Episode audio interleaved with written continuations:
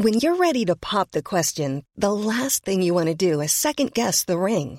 At Bluenile.com, you can design a one of a kind ring with the ease and convenience of shopping online. Choose your diamond and setting. When you find the one, you'll get it delivered right to your door. Go to Bluenile.com and use promo code LISTEN to get $50 off your purchase of $500 or more. That's code LISTEN at Bluenile.com for $50 off your purchase.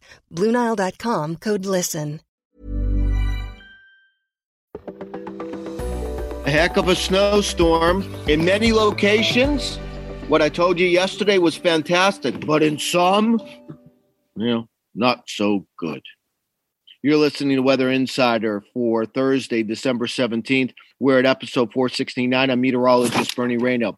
Philadelphia got about six or seven inches, changed over to some sleep. New York City, you're going to end up with around 10, 11 inches. So that was fine. We had six to 12 for you. The area around Harrisburg and Allentown, you know, we had around a foot. I think you're going to fall a little short of that, although uh, I think Harrisburg will end up with about 10, 11 inches. The thump zone, State College, 16 to 18 at my house. My back hurts. My knee hurts. I fell last night clearing my driveway, which I had to do three times. And I'll, now when I go home, I'll still have to clear it out. Williamsport, but the area that got slammed was Binghamton toward Albany along the southern tier of New York and the northern tier of Pennsylvania. There was over three feet of snow with this. Not in a large area, but big enough where that we have this band. And it's still, it still was snowing hard uh, earlier Thursday morning around Albany. Now the snow is going to be ending from west to east. It'll be mid afternoon. So we're still going to see heavy snow around Boston, around Worcester.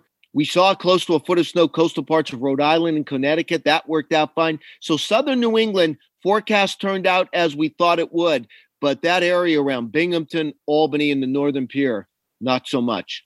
Quiet weather over the next couple of days. The next storm we're going to watch, Christmas Eve. We'll have more on that as the week unfolds.